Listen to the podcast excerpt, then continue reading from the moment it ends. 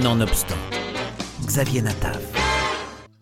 Autant le dire tout de suite, la bande dessinée L'homme idéal, les dernières aventures de Marc Edito, est l'une des plus jubilatoires qui m'ait été donnée de lire depuis longtemps.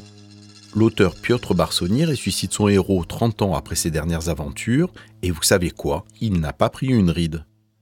Apparu au milieu des années 80 dans le journal L'écho des savanes, puis ayant poursuivi régulièrement ses aventures mondaines jusqu'en 1991, Marc Edito, critique d'art pour Art News, écrivain et juif, fait son grand retour dans un bel album de près de 200 pages aux éditions Intervalle. Piotr Barsoni. Je trouvais qu'il y avait une dérive.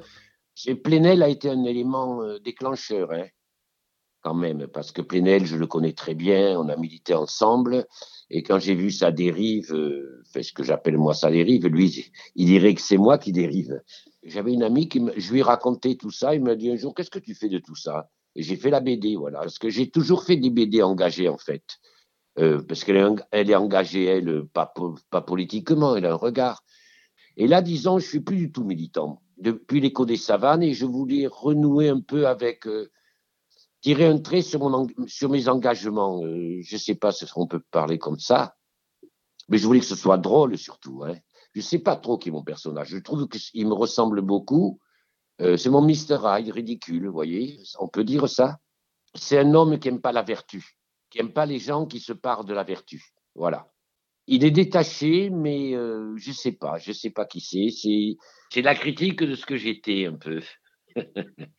il est absent de ce qui se passe tout en étant spectateur. Il se, regarde comme son propre laboratoire, voyez. Il se déplace dans la vie en s'observant.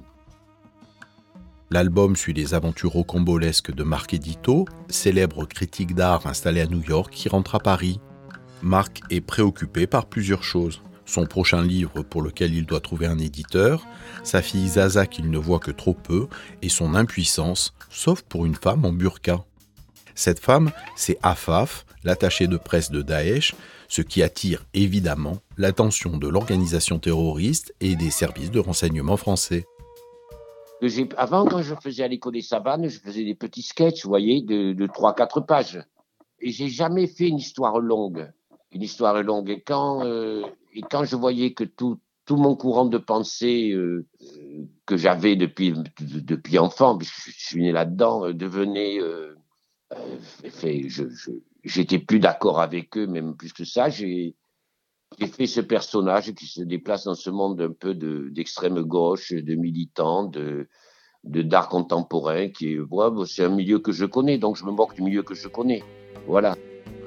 Et comme Marc a un don inné pour se mettre dans des situations embarrassantes, voire humiliantes, ce personnage lunaire, sans filtre et fantasque, se fait balloter par la vie et les autres, sans jamais vraiment saisir ce qui se passe, mais finit toujours par retomber sur ses pattes. Le fait qu'il découvre qu'il est juif, c'est un peu c'est un peu comme les gens comme moi, c'est-à-dire que le judaïsme, c'est quelque chose euh, qui nous a rattrapés. Je suis né dans le communisme, comme les gens après-guerre, donc nos parents nous nous mettaient absolument pas dans la religion, vous voyez, au contraire, même parce que mon père était très craintif de ça. Euh, il nous a pas éduqués juifs du tout, du tout, du tout. On était très juifs parce que dans l'extrême gauche, on était tous juifs au départ, dans les années 60. Ça se posait pas, on voyait même pas.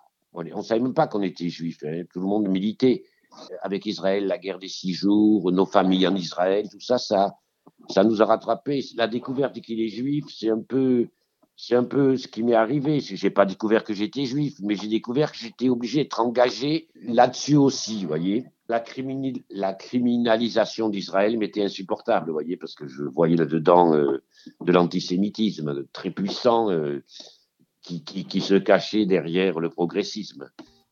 C'est toujours l'histoire de la vertu en plus. L'occasion pour l'auteur Piotr Barsoni de dénoncer les hypocrisies de notre époque, du monde de l'art à la cancel culture, du wokisme au bon sentiment. Graphiquement, l'album mérite de dépasser ce qui pourrait repousser certains au premier abord pour rentrer dans chaque page conçue comme un véritable tableau. Comme je suis peintre, je travaille au pinceau. Et deuxièmement, sur les couleurs, je voulais que mes couleurs qu'elles accompagnent la narration, que ce soit pas des belles planches les planches doivent avoir un essai, euh, doivent être narratives. C'est pas des beaux dessins pour des beaux dessins, voyez. Donc, je travaille au pinceau, assez vite d'ailleurs. Je travaille assez vite. Et euh, je veux que les gens le lisent. Je veux qu'ils tournent les pages. Si vous remarquez, à la fin de chaque case, je fais un peu comme les, Il y a une chute. La plupart du temps, il y a une chute à la fin de chaque page. C'était les, BD à la façon. Et puis, ce qui fait le sel de l'album, c'est évidemment et surtout un humour décapant et un discours à contre-courant, loin des pudibonderies croissantes.